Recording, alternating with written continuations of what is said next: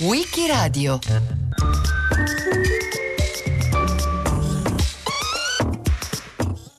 Rita Rosani raccontata da Livio Isaac Sirovic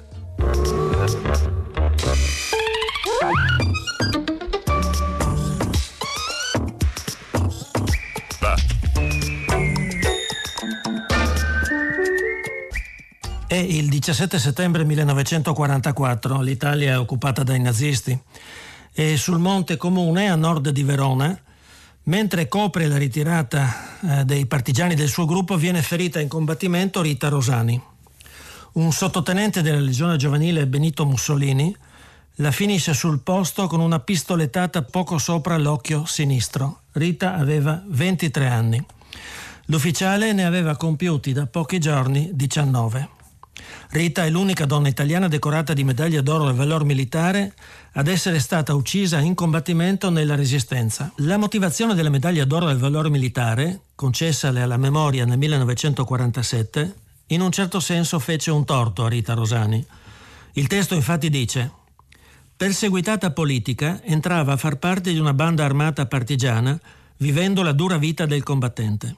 Circondata la sua banda da preponderanti forze nazifasciste, impugnava le armi e, ultima a ritirarsi, combatteva strenuamente finché cadeva da valorosa sul campo, immolando la patria alla sua giovane ed eroica esistenza. Tutto vero. Marita era stata perseguitata dal governo italiano, fascista, fin dal 1938, non perché si fosse opposta pubblicamente al regime, ma per il semplice fatto che era nata per la colpa di essere nata ebrea. Nel 46-47 i pochi superstiti della deportazione, che spesso erano stati catturati da italiani, trovavano poco spazio sui giornali.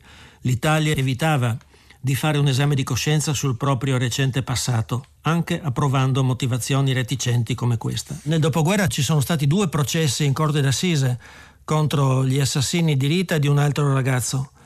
E nel giugno del 1946 in Corte d'Assise il parroco di Alcenago, il, il paese vicino al luogo della tragedia, eh, dichiarò che nel pomeriggio del 17 settembre, prima di recarmi a Monte Comune per impartire la benedizione ai due cadaveri, stando sulla porta della canonica ho udito un milite fascista rivolgere queste testuali parole a un ufficiale che, a quanto ricordo, era un sottotenente assai giovane. E adesso, signor tenente, come farà che ha ucciso una donna? Al che l'ufficiale, alzando le spalle, rispose: Non era una donna, era un bandito, era nostro dovere. Le truppe fasciste e naziste avevano l'ordine di giustiziare sul posto i civili sorpresi a usare le armi contro eh, i loro militari. Un altro ragazzo venne ucciso nella stessa circostanza, si chiamava Dino Degani, aveva 18 anni. Nonostante avesse già subito una ferita alla spalla, quando vide Rita in difficoltà, fu l'unico a tornare indietro per cercare di aiutarla. Per lui, dopo un'ulteriore ferita, un colpo di pistola alla nuca da parte di un altro ufficiale. Non si è mai capito perché al povero Dino abbiano dato solo la medaglia d'argento, un vero eroe anche lui. Rita non era nata per fare l'eroe. Le sue lettere al fidanzato, si chiamava Jacob, detto Giacomo Nagler, però tutti lo chiamavano Cubi, è detenuto fra il 1940 e il 1943, prima nel campo di concentramento italiano per ebrei stranieri di Ferramonti in Calabria e poi nel campo di Casoli e a Castelfrentano in Abruzzo, sembrano parlarci di una ragazza che pensava soprattutto agli ultimi sandali alla moda e a un futuro matrimonio. E non dimenticate che la posta sua veniva censurata, la posta loro veniva censurata e controllata e quindi entrambi i ragazzi sapevano di non poter scrivere quello che desideravano e non potevano nemmeno lasciarsi andare a qualche frase amorosa.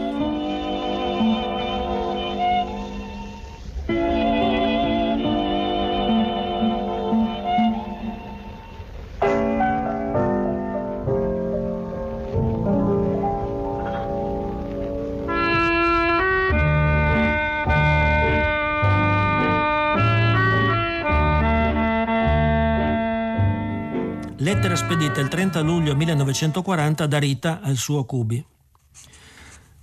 Indirizzo Signor Giacomo Nagler, campo di concentramento Ferramonti, provincia di Cosenza, stazione ferroviaria Tarsia, Calabria. È timbrata in viola, verificato per censura e vistata in matita rossa fuori e dentro, con ulteriore timbro postale Visitate l'Italia, quasi una presa in giro.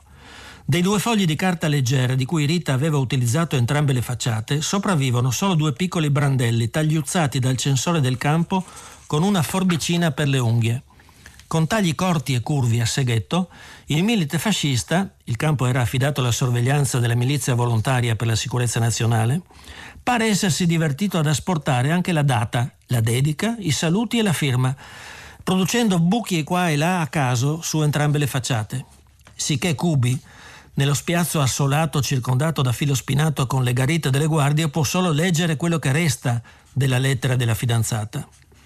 Ormai sarai già a Ferramonti. Come ti sei installato? Immagino soltanto in quale stato avrai tirato fuori il tuo vestito verde. Oh, quei poveri calzoni. Beh, mettili sotto al materasso.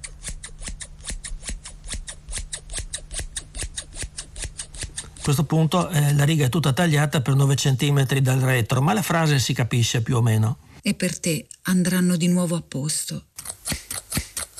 Esatto. Qui sono sopravvissute le forbicine solo schegge di frasi. Non mangi. Te com'era il pollo fritto e compagnia. E hanno tolto tutto il resto della pagina. Annoiata. Te, credo che ci vorrà del tempo prima che io ritorni. Altra mancanza dovuta al taglio della data. Fuori con loro. La cara Fulvietta sembra che abbia trovato un posto di istitutrice a Roma e pare che partirà presto. Pace all'anima sua. Rita amava fare così qualche osservazione un po' birichina, un po' pizzichina. Si vede che questa amica non le andava poi tanto a genio. Ieri Rina è ritornata da Roma, ma immagino che a te tutte queste notizie non interessino proprio un bel... Niente, sospensione perché manca il, il foglio di carta e tagliato. Carissimo Cubi, Binato. Ma sarà per indovinato, immagino. Io continuo a sgobbare sui libri parecchio. Perché sta facendo gli esami di maturità come privatista a causa delle leggi razziste. Sabato avrò la prima lezione di latino. In matematica comincio a fare qualche progresso, poiché riesco a risolvere da sola qualche singolo problema. L'altro giorno ero su dalla signora Tedeschi, la quale ti manda tanti saluti. Tolti altri 9 centimetri di testo. Come va con il morale? Senti molto la nostra mancanza? La mia? Ti manco oppure ti sei assuefatto già completamente a stare senza questa brontolona di Rita? E poi manca tutto il resto. Sul retro continua qualche frase sbocconcellata.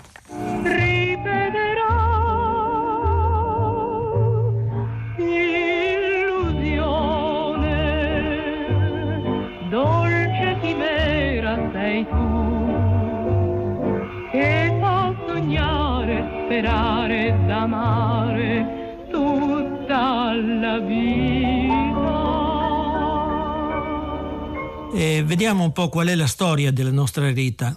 Erano di famiglia morava. Il padre e la madre di Rita, Ludwig Rosenzweig e Rosa Strakos, erano arrivati, o sarebbe meglio dire si erano rifugiati a Trieste, nel 1920 provenendo dalla Moravia. Scappavano dai nazionalismi ceco e tedesco e dall'antisemitismo. Erano gli anni, sapete, in cui il poeta Rainer Maria Rilke vedeva Praga dividersi in se stessa e sopra il quartiere del castello sorgere due soli diversi, uno per i tedeschi e uno per gli altri. Trieste pareva un porto sicuro dove fermarsi e la quasi immediata gravidanza di Rosa sembrò un ottimo auspicio, una vera berakà, una benedizione, per il dopoguerra dei Rosenzweig nella solare città affacciata sull'Adriatico città da sempre mitizzata nel brumoso centro Europa. Ludwig, ben presto diventato Ludovico, lavora nella grande ditta di spedizione di certi zii ungheresi, la SNV Hoffman, di cui diventerà direttore. Un colosso di Budapest con una cinquantina di sedi estere dalla Germania alla Bulgaria, oltre a Genova, Venezia, Costantinopoli e appunto anche Trieste. La filiale locale era stata una delle prime ditte ad avere il telefono, il numero 63. I Rosenzweig abitano in un appartamento elegante a due passi dal ristorante kosher, rispettoso delle regole ebraiche, della famiglia Rosenwasser. Pareva un porto sicuro, invece il feroce conflitto, l'espulsione degli austriaci dalla città e viceversa l'immigrazione pilotata di reduci di guerra e di nazionalisti hanno già cambiato molte cose, tanto che nel 1921 Trieste avrà la più grande federazione del partito fascista in Italia, con quasi 15.000 iscritti. Milano all'epoca ne aveva solo 6.000. Nel luglio del 1920 Rosa era dunque un mese di rita e in città si era già nel pieno dello scontro tra fascisti e nazionalisti italiani da una parte e filo-bolscevichi italiani e sloveni, o semplicemente sloveni e croati dall'altra. Il 13 Mamma Rosa prese un terribile spavento. A 70 metri dalla loro casa una folla inferocita, fra cui alcuni civili armati, sbarava il passo ai vigili del fuoco accorsi per spegnere l'incendio della Casa della Cultura slovena, piccato dai nazionalisti e dai fascisti. La gente, tradusse un passante alla signora Rosani, parlava delle latte di benzina con cui s'era dato fuoco al palazzo. Rosa aveva paura che le fiamme arrivassero anche da loro Lodovico la trovò barricata nell'appartamento. Vi furono due morti e il centro culturale e economico degli sloveni andò completamente distrutto. Tra il tripudio, dobbiamo dire, della stampa nazionalista italiana. La famiglia Rosenzweig italianizzò il proprio nome in Rosani e prese la cittadinanza italiana nel 1928, che poi perse nel 1938 con le leggi razziste.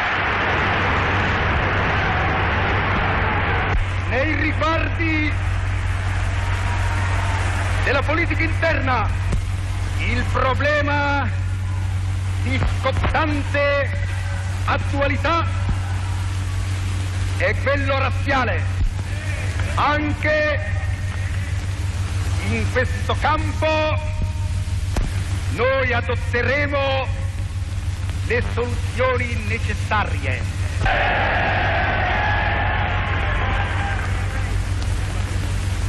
Coloro i quali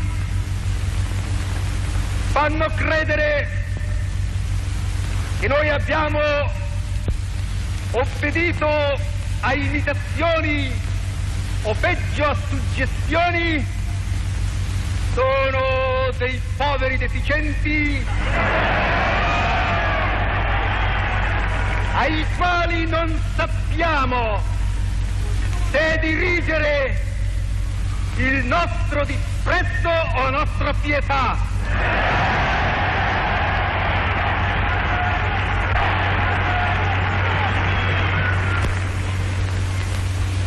Problema razziale non è scoppiato all'improvviso, come pensano coloro i quali sono abituati ai bruschi risvegli perché sono abituati ai lunghi sonni poltroni. È in relazione con la conquista dell'impero, poiché la storia ci insegna che gli imperi si conquistano con le armi, ma si tengono col prestigio. E per il prestigio occorre una chiara, severa coscienza razziale che stabilisca non soltanto delle differenze, ma delle superiorità nettissime.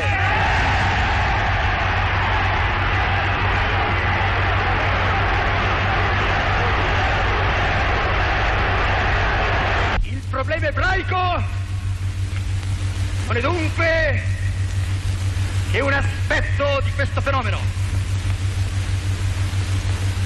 La nostra posizione è stata determinata da questi incontestabili dati di fatto. L'ebraismo mondiale è stato durante 16 anni, malgrado la nostra politica, un nemico irreconciliabile del fascismo. Il 18 settembre 1938 il duce scelse proprio Trieste per annunciare al mondo le nuove leggi razziste italiane. Per Rita, per il suo fidanzato e per tutti gli altri ebrei, le leggi significarono l'espulsione dalla scuola, dal lavoro e da gran parte della vita sociale. Rita dovette diplomarsi maestra presentandosi agli esami da privatista. Poi iniziò il tirocinio da insegnante presso la scuola ebraica di Trieste, frequentata dai bambini e dai ragazzi che erano stati espulsi dagli istituti italiani.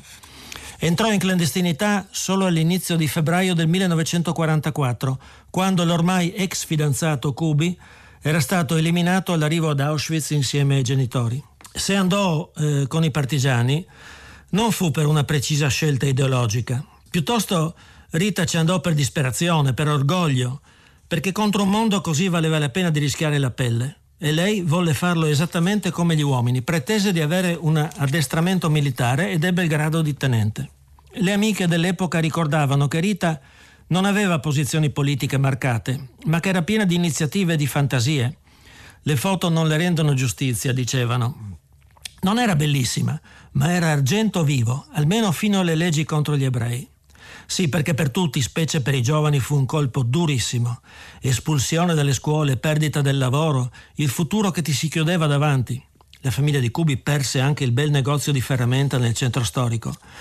E poi all'epoca in cui le sue compagne di classe pensavano quasi solo agli attori del momento, Rita aveva già conosciuto da vicino il dramma dei profughi ebrei che scappavano dall'Europa centrale, soprattutto dopo la presa del potere da parte di Hitler nel 1933. Aiutava infatti la mamma a intrattenere le figlie dei profughi cucendo pupazzetti di pannolenci. Ne aveva uno anche su al baito, dove la uccisero.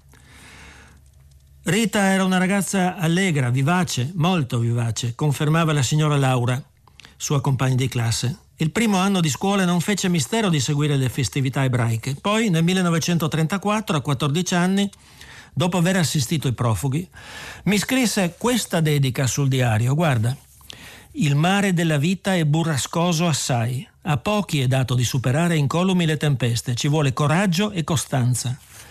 Parole quasi disperate, mormorò quasi tra sé l'amica di Rita accarezzando la pagina. Nella loro scuola si era mimetizzato il responsabile del cosiddetto centro interno clandestino del Partito Socialista in Italia, il professore di filosofia Eugenio Colorni, anche lui ebreo. Ma non sappiamo se la ragazza venne a contatto con questo insegnante dal grande fascino comunicativo. Comunque, nella foto di classe del 1937, 34 delle 36 ragazze sono in perfetta divisa da giovani fasciste scarpe e calzetti bianchi, gonna nera a pieghe, camicia bianca con cucito lo stemma rettangolare dell'Opera Nazionale Balilla e cravatta con appuntato un grande distintivo rotondo con la solita silhouette del testone di Mussolini. Solo Rita e un'altra indossano semplici gonne nere e camicette senza cravatta e insegne. Non era facile andare così controcorrente in una foto di classe in quegli anni. E c'è un altro indizio particolare sul fatto che Rita potrebbe avere ricevuto un'educazione non dico antifascista, ma almeno insofferente della stupida violenza del regime e delle pose caricaturali dei suoi gerarchi, che invece affascinavano larga parte degli italiani, compreso il rabbino capo di Trieste, bisogna dire. Si tratta di questo. Il presidente della ditta di spedizione di cui papà di Rita era direttore era un avvocato ebreo piuttosto quotato. Appare quasi incredibile Eppure suo figlio, Sergio Forti, è un'altra medaglia d'oro della Resistenza, in Umbria, dove la famiglia si era nascosta. Saluto al duce!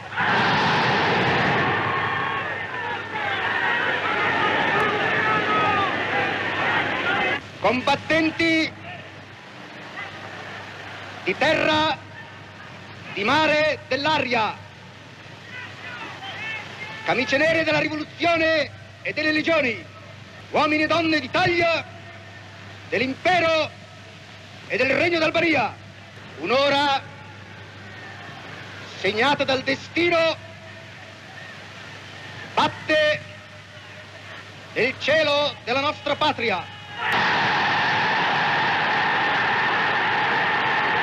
L'ora delle decisioni irrevocabili.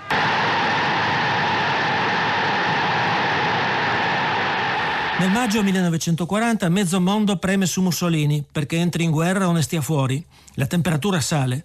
Molti italiani si lasciano inebriare dalle sparate belliciste del Duce. E dal 14 al 16 maggio 1940 gli squadristi triestini riescono a portare in piazza contro i consolati di Francia e Inghilterra circa 5.000 persone che attaccano con lanci di pietre la rappresentanza delle potenze demoplutocratiche giudaico-massoniche.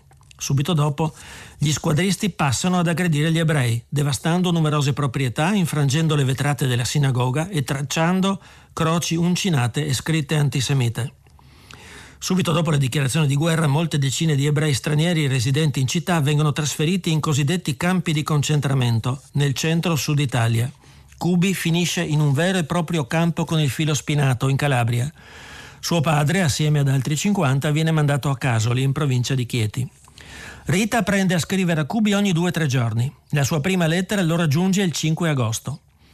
I due ragazzi continuano a scriversi per oltre tre anni anche dopo che Cubi è stato trasferito al campo di Casoli e poi, assieme ai genitori, al cosiddetto internamento libero a Castelfrentano, sempre in provincia di Chieti, anche dopo che si sono rassegnati a rompere il loro ormai impossibile fidanzamento. Le lettere di lui sono andate perdute con il saccheggio di casa Rosani nell'autunno del 43.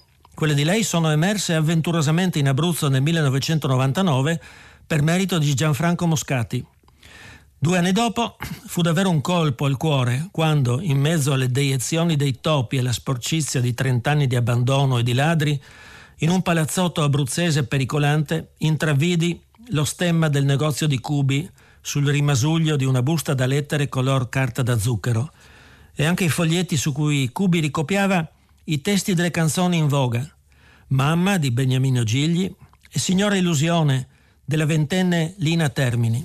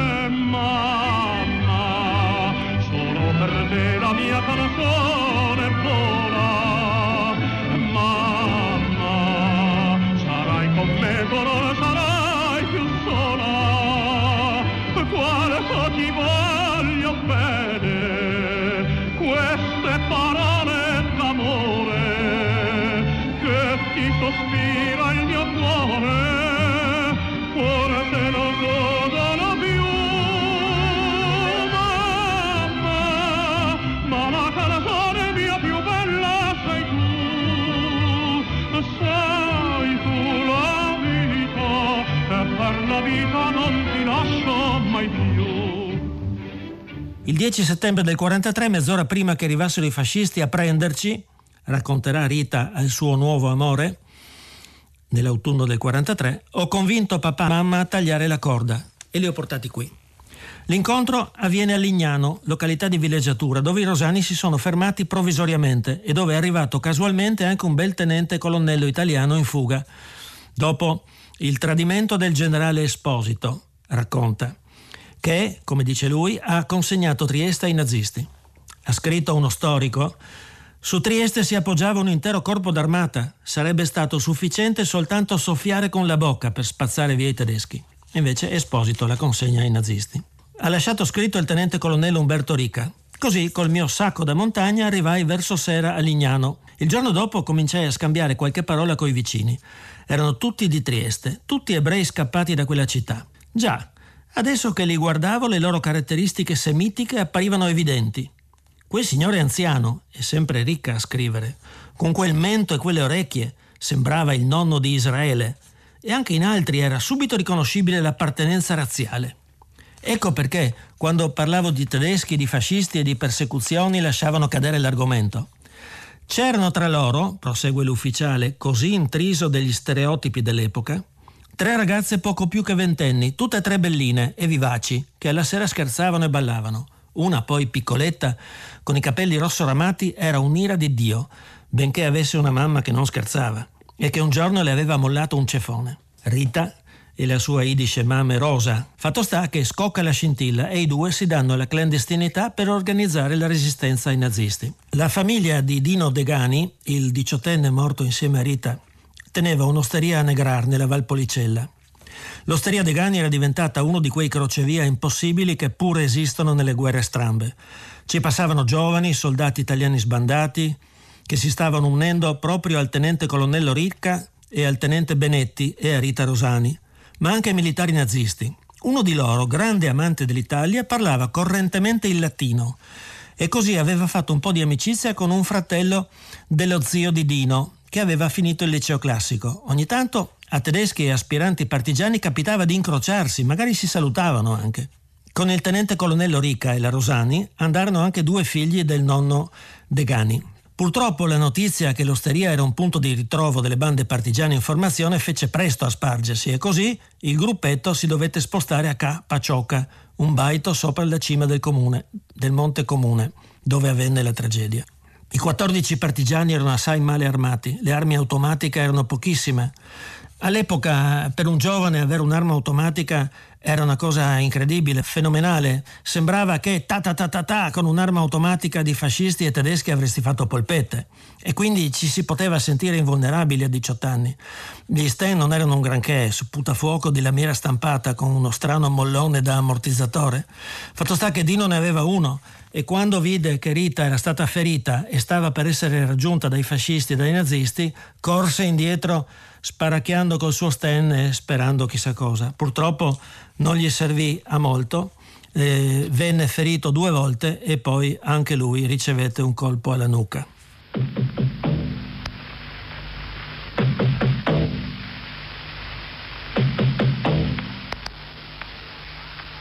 Parla Londra. Trasmettiamo alcuni messaggi speciali. Felice non è felice. È cessata la pioggia.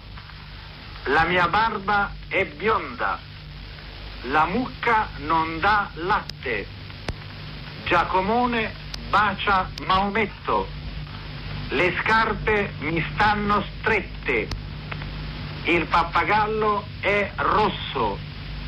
L'aquila vola. Parla Londra. Abbiamo trasmesso alcuni messaggi speciali. Quando vengono sorpresi dal rastrellamento sul Monte Comune, sono là da parecchi giorni, in attesa di un lancio di armi e rifornimenti da parte degli aerei alleati, che era stato preannunciato da Radio Londra.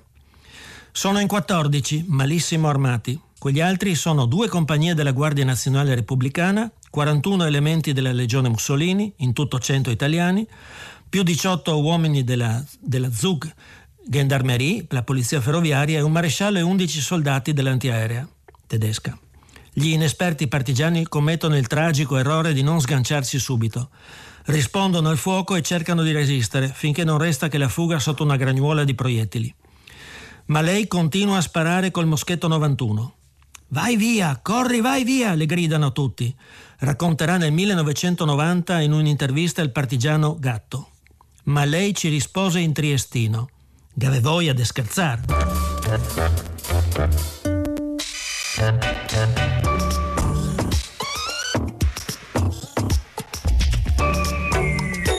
Il 17 settembre 1944, sul Monte Comune, a nord di Verona, viene giustiziata dai fascisti repubblichini la partigiana Rita Rosani. Livio Isaac Sirovic l'ha raccontato a Wikiradio. A cura di Loredana Rotundo, con Marcello Anselmo, Antonella Borghi, Natascia Cerqueti e Roberta Vespa. Per riascoltare e scaricare il programma vai sul sito di Radio 3 o scarica l'app RaiPlay Radio.